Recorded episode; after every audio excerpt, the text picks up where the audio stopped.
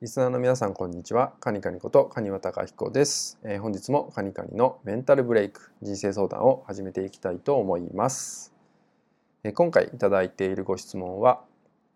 えー、人の輪になかなか入れません、えそんな自分を変えたいと思うんですがどうしたらよろしいでしょうか？といったようなご相談をいただきました。このねご相談なんですけど実はね僕もここすごく苦手なんですよ。結構僕自身も、え人見知りが強くてですね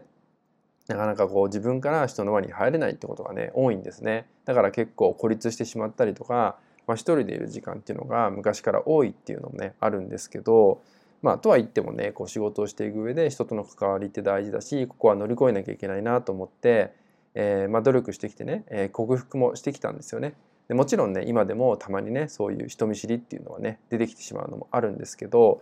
まあ、なのでねこの僕の経験からもお伝えできるかなと思います。でここはね自分のマインドがいろいろ邪魔をしてるんですよね。いろんなマインドっていうのがね邪魔をしちゃって、まあ、価値観みたいなのが出来上がっちゃってるんで、えー、無意識にそういうことが起きてしまうんですよね。分かってはいるんだけどそれができない状態が起きてしまう。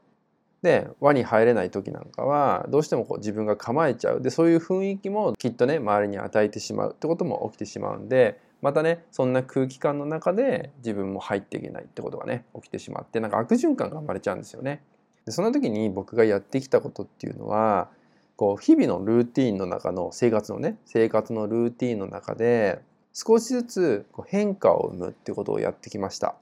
いつもね決まったルーティンがあると思うんですけど、えー、その中で、まあ、一気に変えるとなると、まあ、継続ができなくなってくるから少しずつ変えていくってことを、えー、やりました。まあ、例えば一日の中で一個だけでもいいから、えー、新しいことをやるってことをねチャレンジするってことをねやってきたんですよね。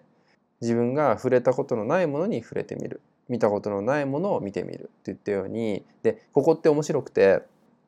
えー、すごくね怖く感じたりすることもあります。自分が知らないものを知るってことなんですごくね躊躇するんですよ。でそこでね結構自分の本性みたいなのも出てきます。まあ、例えばその新しいことに触れるって時にそれをね触れるっていうね行動を起こすまでに、えー、時間がすごい割いちゃうとかね。でそうするとそこでまたあこういう時に私って